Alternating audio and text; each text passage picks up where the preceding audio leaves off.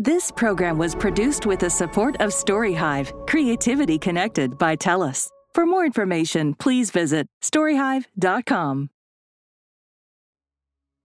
The following is based on a true story that happened in Grande Prairie, Alberta, Canada in 1918.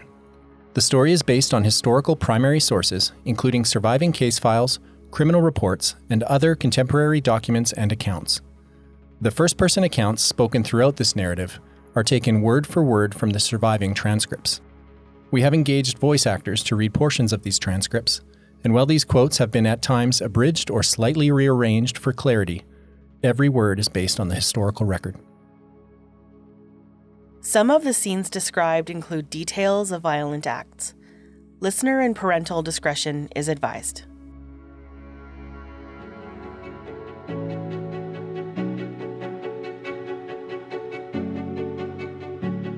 As author Wally Tansum wrote in his book, The Foulest of Murders, detailing the events of the 1918 Six Murder case, Coroner Percy Hugh Belcher was, quote, an impressively large, white goateed, and austere magistrate. He came to preside over Grande Prairie's frontier court, striking terror in every culprit's heart. Appointed in 1916, at the age of 60, Belcher was the first traveling magistrate for the province of Alberta, colorful and crotchety. Belcher had formerly served for 15 years in the Northwest Mounted Police, and he would prove to be central to this case, serving in Grande Prairie in 1918 as both the official coroner and the only magistrate in the region. He presided over the official inquests into the Snyder and Patan murders, as well as the preliminary criminal court trials some two years later. We'll get to those trials eventually, and we'll also learn a lot more about author Wally Tansum in a future episode. But in this episode, we're going to take a look at the first week after the murders, the impact on the community, the details of the official inquests, and the capture of the first real suspects.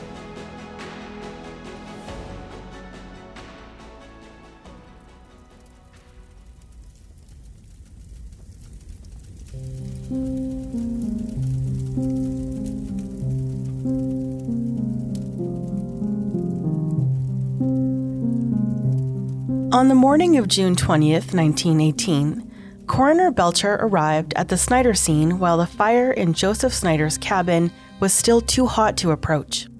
With only one body discovered at the north end of the building, Belcher returned to town to write up an affidavit of coroner.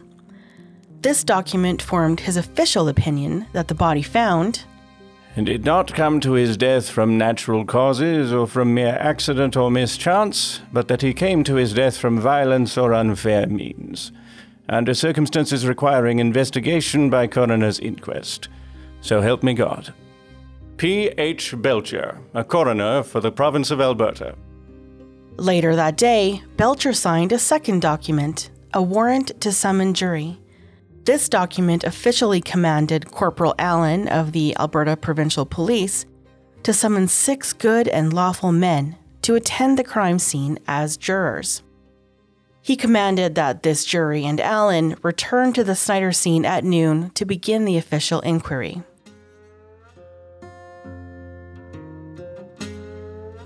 Corporal Allen summoned John E. Thompson, Ross McMillan, Herbert W. Matherson, John A. Creer, William C. Pratt, and William M. Salmond. Failing to answer this summons would have cost each man a $40 fine to be paid to the Crown, whereas fulfilling their duty would earn each man a fee of $2 per day plus meals and eligible expenses.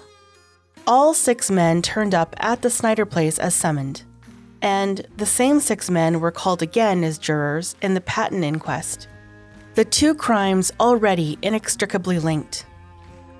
Six dead men, six good and lawful men tasked with overseeing their justice. I'm Chris Sapola. I'm Chris Beauchamp. This is Blood on the Prairie.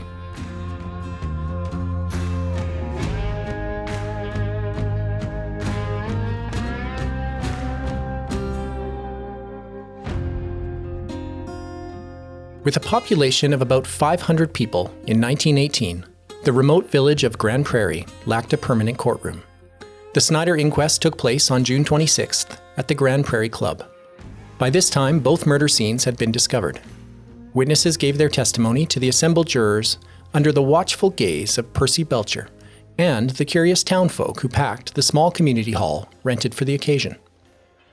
The Patan inquest was called in the same place, two days later on June 28th.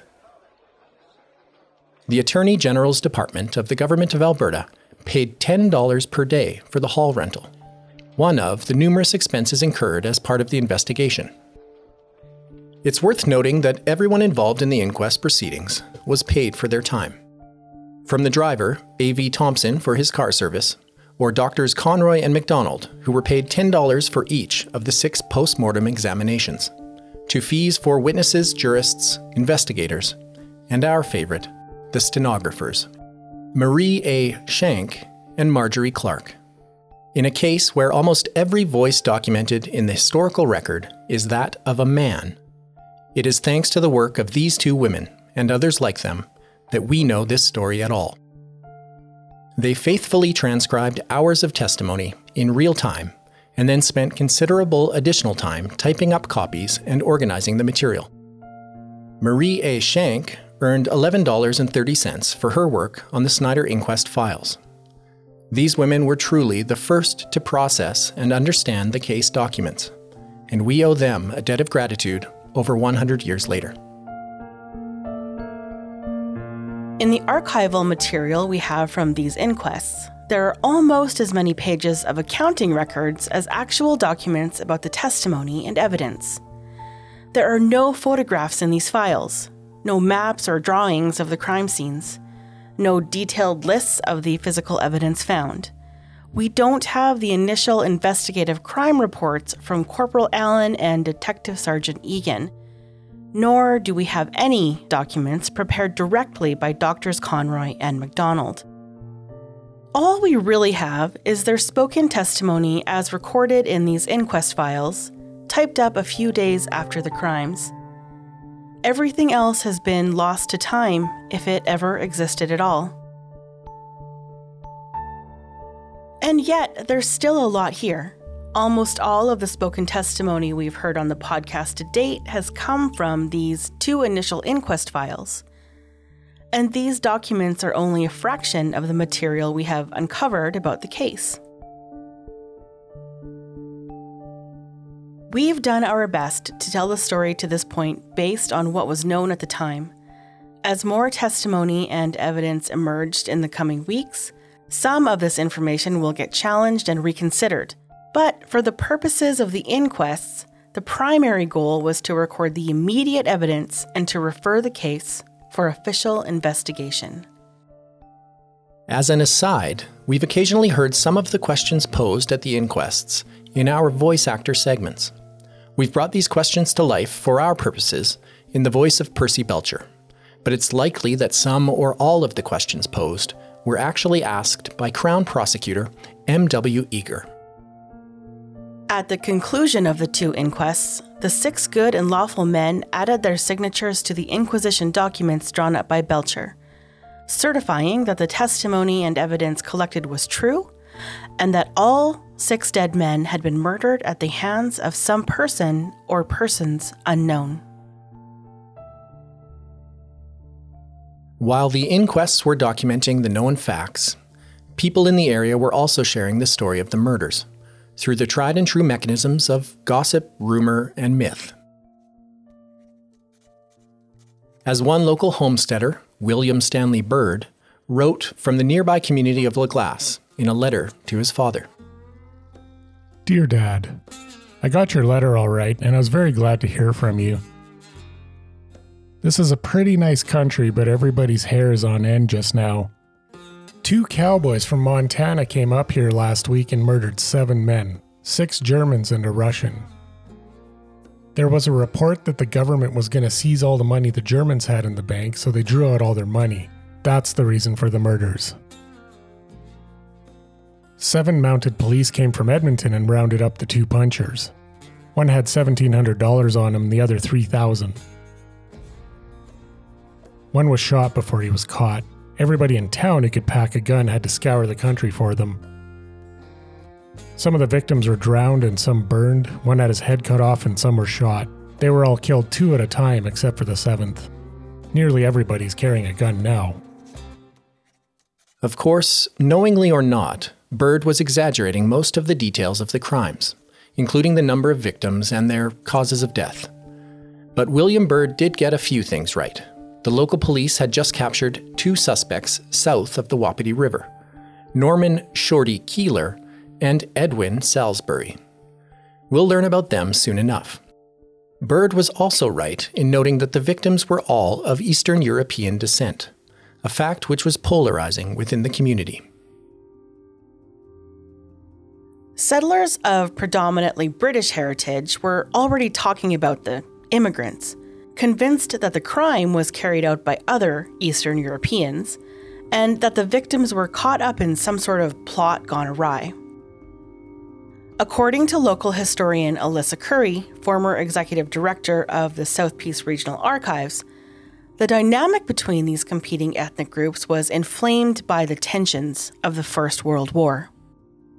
These victims are from Eastern Europe, and particularly around the time of the First World War, there seems to be a little bit of I don't want to say conflict, but a, a, little bit of tension between those settlers and the predominantly British Western European settlers, uh, particularly when many of these community members are seeing the the British or Western European settlers step up and volunteer to to serve in the war. They use the term often immigrants to refer to these Eastern European immigrants, uh, in spite of the fact that they themselves are also immigrants, um, simply from a different place.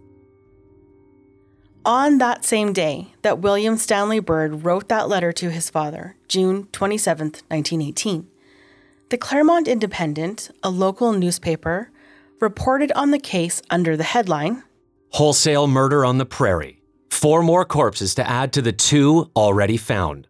Six men were sent to their doom in one night, apparently, within four or five miles from Clairmont and Grande Prairie. Such are the bare facts that confront us. Zimmer, Patan, Russian Jack, and Pulowski were found at Patan's farm in a badly decomposed state on Monday last by Sandy Peebles, who went to see why Patan's horses were running wild in his wheat fields. Robbery, it is presumed, was the motive, as both Zimmer and Patan were known to have money in large quantities. And while this report also got a few details wrong, including two of the four victims' names, it did accurately capture the mood of the community at the time, as the paper continued. That such a wholesale murder has taken place on the prairie is too appalling, as it is the worst crime that has ever been perpetuated in Western Canada and perhaps all of Canada. No clues have so far been obtainable, and the murderer or murderers have a good start as Joe Snyder and his nephew were sent to their death a week ago this morning. It is a most gruesome affair, and every effort will have to be made to apprehend the guilty party or parties, as people on lonely farms, and elsewhere for that matter, will not feel like staying around their places at night with such desperados at large. The article went on to briefly editorialize about the state of policing in the region. We have nothing to say against the provincial police insofar as what they do is concerned, but not only from here, but from all over Alberta, there is an insistent demand for the Royal Northwest Mounted Police back again. The Dominion government made a stupendous blunder when they took them away, and it should be rectified without any further delay. The recently formed Alberta Provincial Police had taken over policing in Alberta from the Royal Northwest Mounted Police a year earlier in May of 1917 and it's clear that the handful of police in the region were a bit underprepared for a case like this. To be blunt, they were in over their heads, more accustomed to chasing down bootleggers than uncovering mass murderers. What most people want to talk about, what most people have recorded or comment on often in relation to what they feel is the police's incompetence, is related to bootlegging.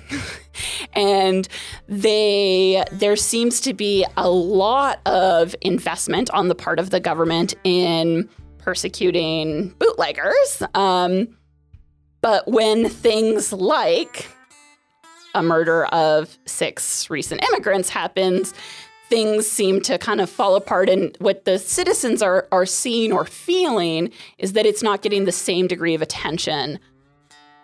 The local police failed to secure the crime scenes, which allowed curious onlookers to poke around and almost certainly disturb valuable evidence. Over time, other criticisms emerged about the Alberta Provincial Police's handling of the case, and we'll explore some of those policing issues in future episodes. In addition to the bare facts of the crime scenes, the inquest testimony also provided some human insights into the relationships between witnesses and victims. As we've made clear by now, the crimes at the two properties were almost certainly related. The murders occurred on two consecutive nights, a mere three to four miles apart.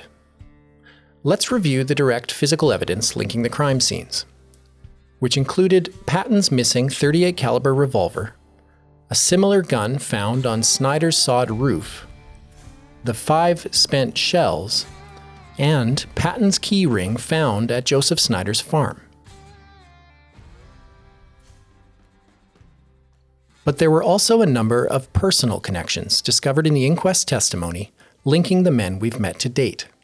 Even a cursory review of some of these connections raises interesting questions. Patan's partner, Charles Zimner, found murdered in the wagon at the Patan farm, had actually sold his farm to Daniel Lough a mere month before for the sum of $2,000. It would emerge later that Joseph Snyder had been in talks with Zimner about buying the same property, but Daniel Lough beat him to it.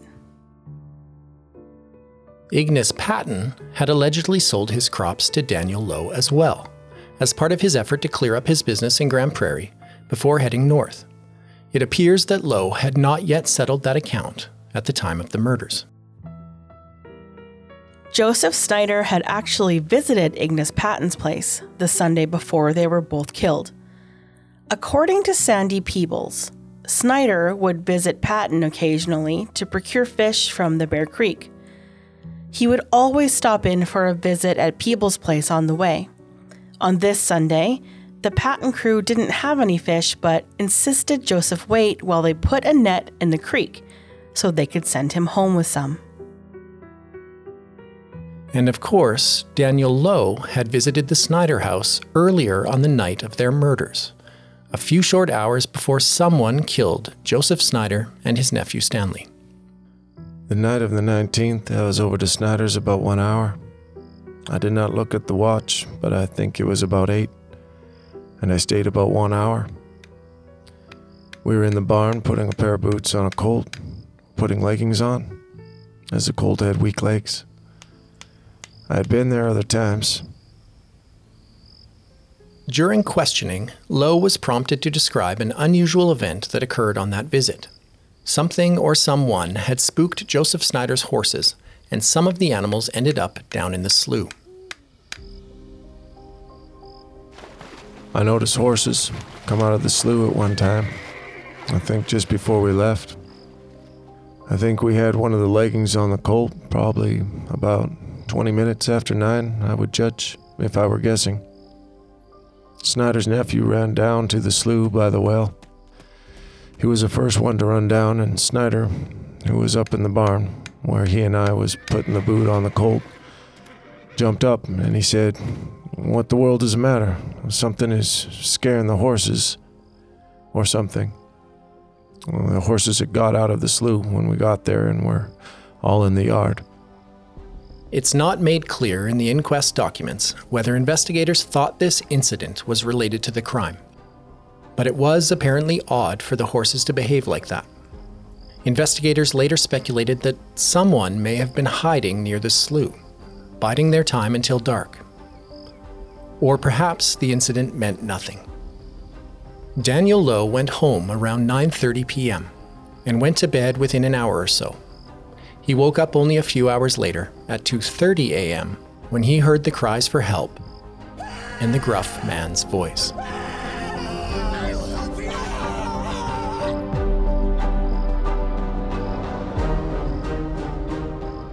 There's a lot to unpack in these complex interrelationships, and we'll be revisiting some of these connections again in the future. In 1918, these types of connections invited all sorts of theories and speculation. People love to talk. But as historian Alyssa Currie explained to us, the settler lifestyle was difficult and it necessitated communal trade, barter, and connections among the locals. It shouldn't be surprising that most of the people in this area knew and associated with each other. It was a small community, and to survive, settlers had to rely on one another. You do see neighbors coming together and supporting um, one another for the mutual benefit of the community. You know, if you don't get the potatoes in the ground or if you don't get the your your kitchen garden going, you're going to have real problems and not you know, I might go hungry for a few days, but I might have to pack up and leave because I don't have enough food to feed me or my family. And you often at that point, you don't see a lot of families at that point. You see mostly single men, which is also the case for most of the victims here, I believe. When dealing with so many names and facts in the archival material, it's easy to get a bit lost. It's also easy to forget that these crimes carried a very real human cost.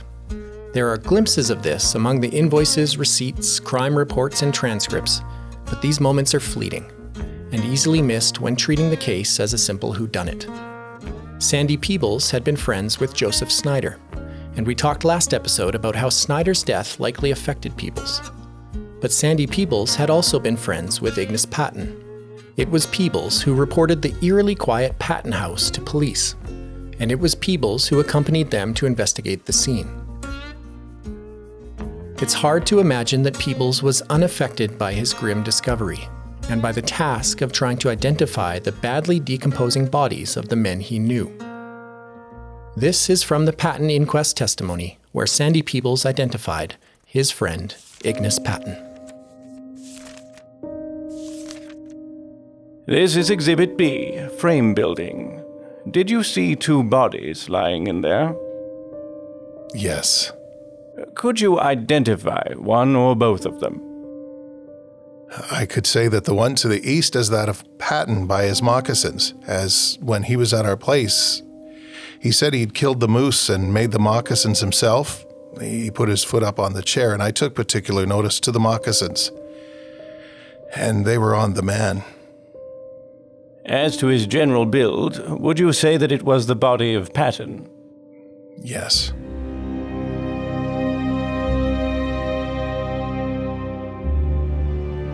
The Patan victims were buried in the Roman Catholic Church Cemetery, although according to Wally Tansom, their bodies were later moved when the church burned down. They now lie in the Grande Prairie Cemetery, the same resting place as Joseph and Stanley Snyder. With the formal inquests wrapping up, the community was eager to bring the person or persons unknown to justice. As author Wally Tansom wrote in The Foulest of Murders, Fear permeated the small community following the finding of the six murdered men. Doors were kept locked, loaded guns were kept under settlers' pillows or near at hand during the day. Neighbors eyed neighbors with suspicion. So it was a huge relief when word arrived in town that there were two confirmed suspects, even though they were currently at large. The Patan inquest had heard testimony about a break in and a robbery south of the Wapiti River. A witness described seeing a man there who matched the description of one Norman Keeler. Keeler was a known associate of Ignace Patan and John Woowand, he had been seen leaving Grande Prairie with another man on the night of the Snyder murders. This lead was enough for Corporal Allen to report the matter up the chain, and he was ordered to form a posse to go after the suspects. Allen had no trouble finding some willing men to join the posse and pursue the men. At the bottom of the front page of the June 27th Clairmont Independent, which we quoted from earlier in this episode, another article appeared, clearly added at the last minute. Two suspects captured. Word came just before going to press that two of the supposed murderers were captured last night on the south side of the Wapiti River. One of them was wounded twice before surrendering. With two suspects in custody and the preliminary inquest concluded, the community was likely feeling some much needed relief, a mood that would prove to be short lived.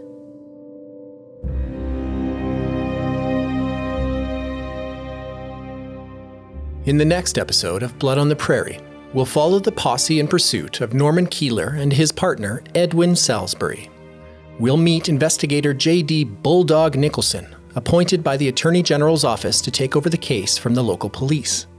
Nicholson's arrival would open a new chapter in the investigation, and his suspicions would soon land on some familiar names.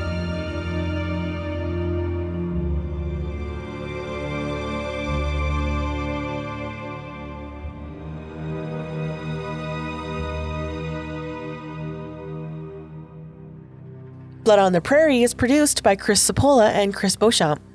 We'd like to thank the South Peace Regional Archives, the Provincial Archives of Alberta, Alyssa Currie, Karen Simonson, Dr. David Leonard, Brenda LaCroix, the family of Wallace Tansom, Jason Helva, Al Peterson, Casper Towns, Gordy Hackstead, Richard Pizzata, and Laura Beauchamp. Blood on the Prairie was developed thanks to funding provided by TELUS Storyhive. Special thanks to Tara Jean Stevens, Jessica Gibson, and the National Screen Institute. Music used in this episode by Unreal SFX, Roy Spigler, the David Roy Collective, Matt Stewart Evans, James Paul Mitchell, Oakfield, Muted, Yehezkel Raz, Ohad Ben Ari, and Michael Vignola. Our voice actors in this episode included Clint Webb, Scott Maitland, Casper Towns, Grant Buchanan, Lyle West, and Richard Pizzata. Blood on the Prairie is available on all major podcast platforms. For show notes and access to archival sources and other documents relating to the case, as well as photographs from both the 1918 era and the crime scenes in 2021, find us at bloodontheprairie.com.